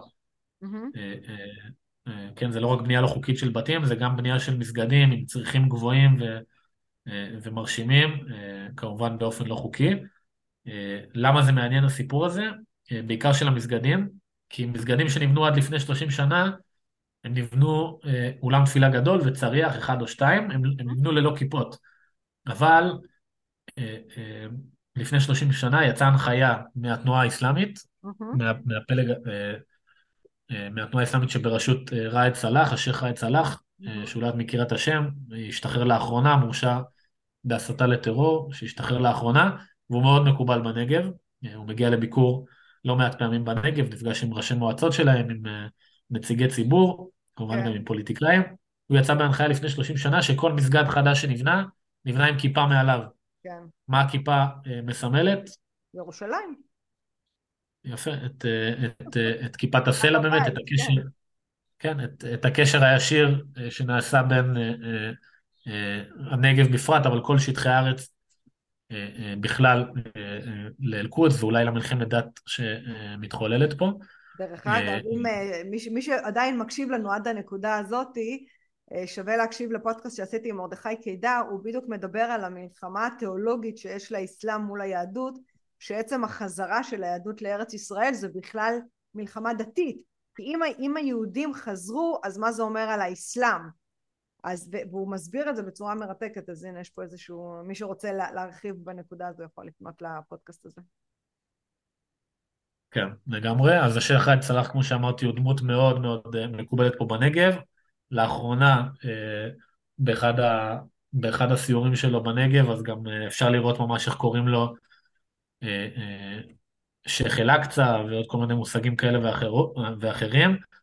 וממש גם ראו איך ראש מועצה של אחד מיישובי, של כמה מכפרי אבו בסמה, ראש מועצת אל-קסום, גם אמר שהוא לא מכיר בריבונות של ישראל על שטחי הנגב, וכמובן הוא קיבל על זה מחיאות כפיים.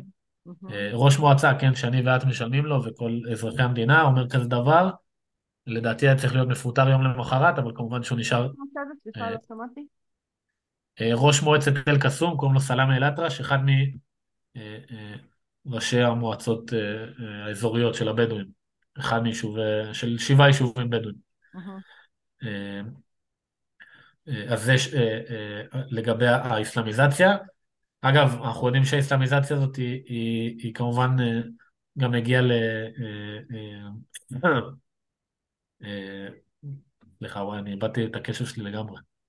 אפשר לערוך את זה אחר כך, כן. כן, אפשר לערוך את זה אחרת. אבל לא בסדר, גם לא צריך לערוך, זה בסדר שחוט המחשבה נקטע, אנחנו גם איזה פודקאסט ארוך, אבל אני רגע חוזרת שהראש מועצה שאנחנו משלמים לו מכספי הציבור אה, יוצא באיזושהי אמירה אה, פוליטית נגד מדינת ישראל והוא לא מפוטר ביום יום למחרת אז זה גם עניין של אה, חוסר משילות. מעבר לעניין של הפשיעה אנחנו איבדנו זה העניין שאנחנו איבדנו את הכוח שלנו את המשילות שלנו את החוק וסדר בדרום זאת אומרת זה, נכון. דוגמה נפלאה אנשים כאלה לא מדברים סתם ברגע שהם מדברים יש אנשים שמקשיבים להם והולכים אחריהם ובסוף גם עושים מעשים אז זה כאילו זה נשמע שיש פה, הם, הם תופסים צד, אה, לפחות חלקם, אה, נגד מדינת ישראל.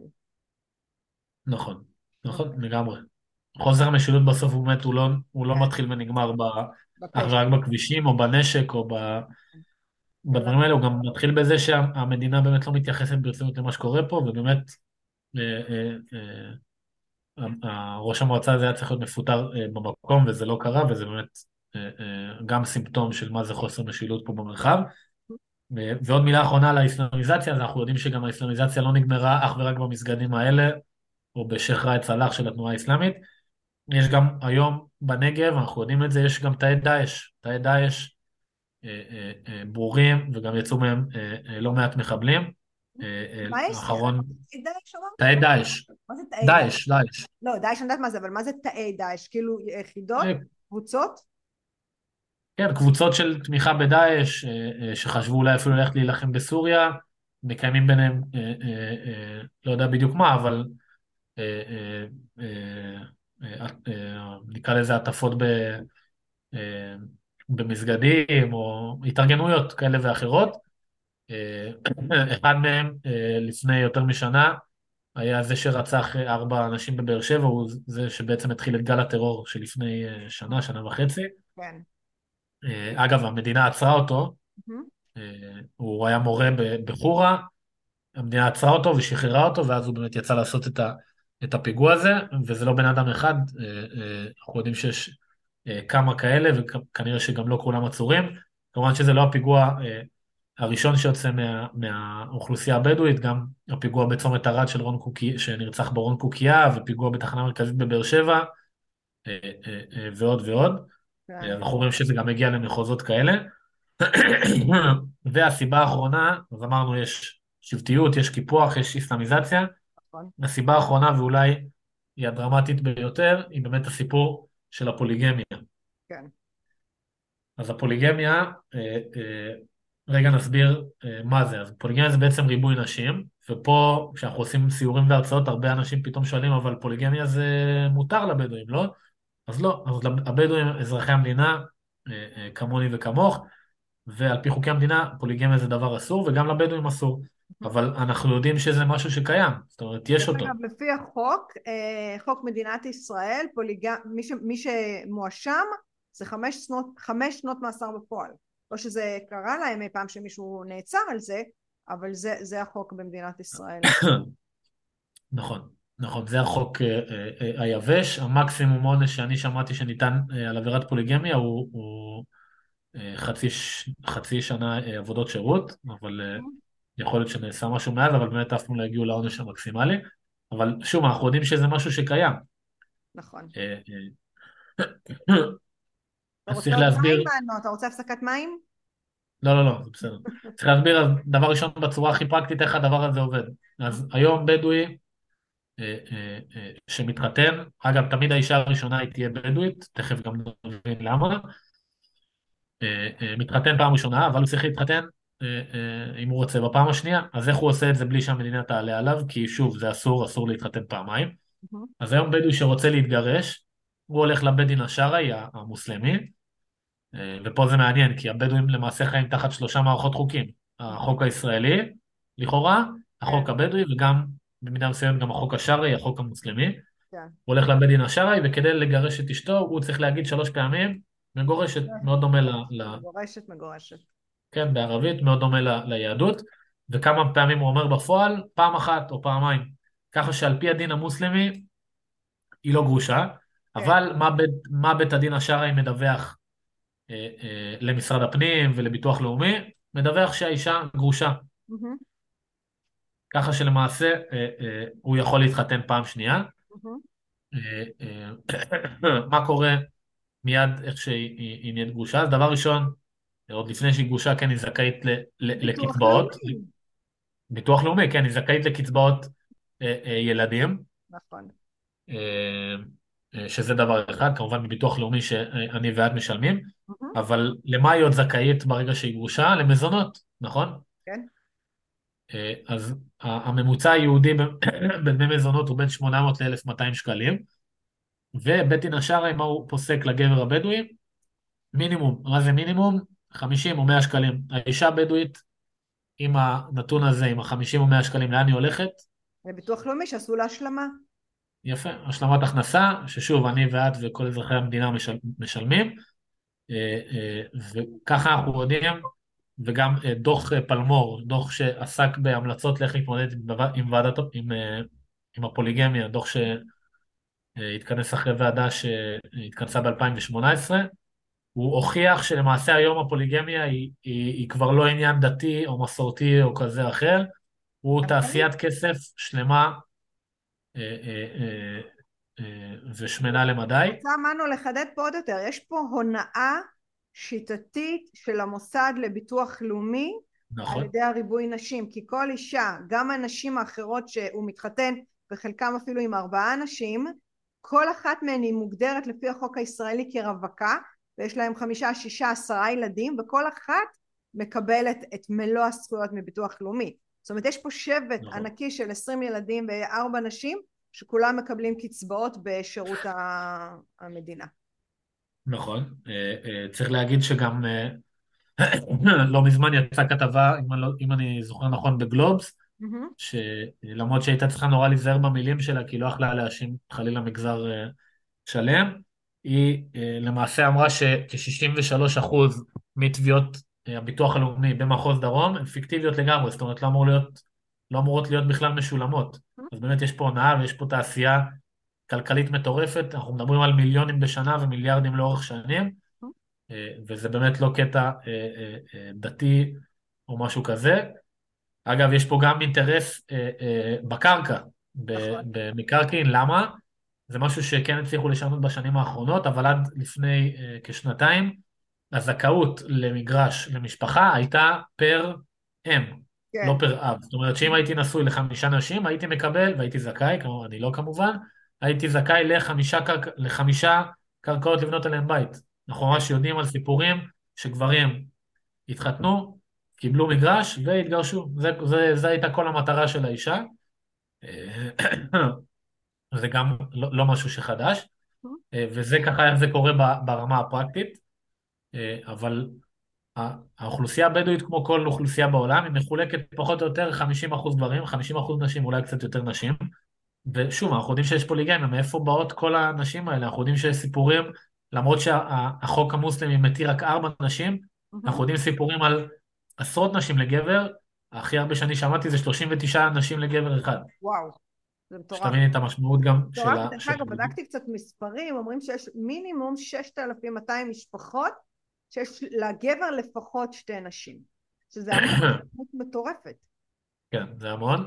כן. אה, גם תכף נדבר על המשמעות של הגידול של האוכלוסייה, איך זה משפיע דרמטית על זה. אז מאיפה באים כל הנשים האלה, ופה הסיפור באמת הופך להיות דרמטי. אז האישה הראשונה היא תמיד בדואית, אבל מאיפה מגיעה האישה השנייה, או. השלישית והרביעית וכולי? יפה, אז בעבר הם הגיעו אה, מעזה ומסיני, בשנים האחרונות זה נעצר, ובאמת הרוב הגדול מגיע מדרום החברות, נשים פלסטיניות.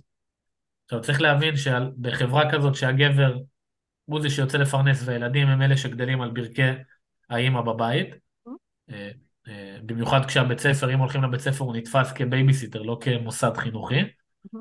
אה, אה, וזה גם משהו שנאמר אה, בדוח פלמור. אה, אה, בסוף הילדים האלה הם גדלים על ברכי האמא והם גדלים לנרטיב שונה לגמרי, הם לא גדלים על נרטיב של א.ד. גורדון או בן גוריון או משהו כזה, גדלים על נרטיב פלסטיני שונה לגמרי, שאנחנו רואים איך, איך מחלחלים לנגב מושגים שממש ירשו מיהודה ושומרון, של נישול קרקעות, של האדמות ההיסטוריות של פלסטין. אנחנו רואים כן. שבהפגנות באוניברסיטת בן גוריון ובהפגנות על הנטיות בנגב, אנחנו רואים דגלי פלסטין שמונפים, ממש ככה. היום קצת קשה לכמת את זה, כי הרבה, הרבה דברים קשה לכמת באוכלוסייה הבדואית. אה, אה, אה, אנחנו מדברים על כנראה יותר מ-50%, קצת יותר מ-50% מאוכלוסייה הבדואית שהם צאצאים לנשים פלסטיניות, כי זה לא משהו שהתחיל ב-10-15 שנים האחרונות, זה משהו שקיים כבר מקום המדינה. Mm-hmm. כן, כבר מאז הבריחו נשים משטחים שהיו או בשליטה ירדנית, או מצרית, או עזה וכולי, ומשם הביאו נשים, ולנרטיב הזה גדלו הילדים. עכשיו תחברי את כל הדברים האלה ביחד, כן, הפלסטיניזציה והאסלאמיזציה והקיפוח, ואת מקבלת תמונת מצב שונה לגמרי, בטח עם כל סכסוך הקרקעות שיש בנגב, איך פתאום אנחנו מגיעים למצב שמהאוכלוסייה הזאת יוצאים פיגועים ומניפים דגלי פלסטין, והכותרות פה, כמו שאמרתי מקודם, כותרות ממש אפשר אה, אה, לעשות העתק הדבק אה, לסכסוך ביהודה ושומרון. כן. ושוב, זה על, זה על שטח שגם בתוכנית החלוקה הוא היה שייך למדינת ישראל, לא, שייך, לא היה שייך חלילה למדינה הערבית. אבל עוד, עוד מילה על, ה, על הסוגיה של הפוליגמיה, היא באמת על הריבוי הטבעי, או הלא כל כך טבעי של האוכלוסייה הזאת. למעשה האוכלוסייה הבדואית, למרות שהאחוז הריבוי הטבעי ירד קצת בשנים האחרונות, האוכלוסייה הבדואית עדיין מכפילה את עצמה כל אה, בין 12 ל-15-16 שנה. Mm-hmm. אם תעשי את החשבון, את תראי שמ-11 אלף בדואים בקום המדינה עד לכ-300 אה, אה, אלף בדואים היום, זה באמת הכפלה כל 15 שנה פחות או יותר, ויש לזה משמעויות מטורפות בשטח. ברור, זה ערעור של, ערעור של האיזון הדמוגרפי בישראל בצורה מובהקת. נכון, אז גם הנגב עוד 20 שנה כנראה דמוגרפית אה, אה, אה, יופר לגמרי, זאת אומרת שהרוב יהיה אה, אה, בדואי מוסלמי, אבל גם ב, ב, ממש ברמה של מה שקורה בשטח הוא משנה, כי אה, משפחה פוליגמית שגרה, אה, שבחרה לגור אה, ביישוב אה, מוכר, mm-hmm. אה, יש לזה ממש הגבלות, כי אישה על פי החוק המוסלמי לא יכולה לגור עם האישה השנייה. אז באמת גם אה, אה, אם יש משפחה בדואית פוליגמית שגרה ביישוב מוכר כמו ברהט, אז הם יצטרכו לבנות או על שתי מגרשים או לבנות לגובה. בגלל זה גם פוליגמיה היא, באמת מאוד מצומצמת ביישובים המוכרים, אבל איפה זה באמת נהיה דרמטי? בפזורה, איפה שהפוליגמיה היא הרבה יותר רחבה, ושם באמת ההתפרסות יש לה משמעות גם בשטח, זאת אומרת שבונים לכל כיוון, כמובן במכפלות, אה, אה, ולעוד ילדים. אה, אה, אה, ובאמת זה גם מקשה על, גם על פתרונות הסדרה בעתיד וגם על אכיפה כיום. כן. זה קצת על הגידול אוכלוסייה, היום אנחנו מדברים באמת על 300 אלף בדואים. לעומת 11 אלף שזה התחלנו. זה כן. מטורף. תראה, רגע, זה השלב שעוזבים את המדינה והולכים לגור באירופה? יפה, אז באמת על פתרונות אה, אנחנו נדבר באמת בפרק הבא. הבאנו פה כל מיני סנוניות, אבל אה, אה, גם על פתרונות של תכנון הנגב וגם על פתרונות של הסדרה ספציפית של האוכלוסייה הבדואית וגם של אכיפה, כן, של מה שנקרא ריבונות ומשילות, של אכיפת החוק בנגב, מפשיעה וגם עד לפוליגמיה וכולי, אנחנו באמת נדבר במפגש הבא. אוקיי, okay, אז כל מי ששרד את השעה וחצי והקשיב אני חושבת שמנו פה נתן איזושהי פריסה רחבה וככה עם רבדים שאנחנו בדרך כלל לא שומעים עליהם אנחנו נ... תישארו לפרק ב' אנחנו נקליט אותו בעזרת השם בשבוע הבא ושם אנחנו ניתן את כל הפתרונות או לפחות מה שכרגע נראה ישים יותר והגיוני יותר לכל הבעיות ש... זה היה פרק נוסף של דרך המחשבה. כל הפרקים זמינים באפליקציות הפודקאסטים, בערוץ היוטיוב ובפייסבוק. אם עדיין לא הצטרפתם, זה הזמן. להרצאות בנושא חשיבה יצירתית, חדשנות, יזמות, אסטרטגיה רגשית ומדיטציה, מוזמנים לפנות אל הישירות לאופיס שטרודל שירן רז דוט קום. אני שירן רז, ואהיה איתכם גם בפרק הבא.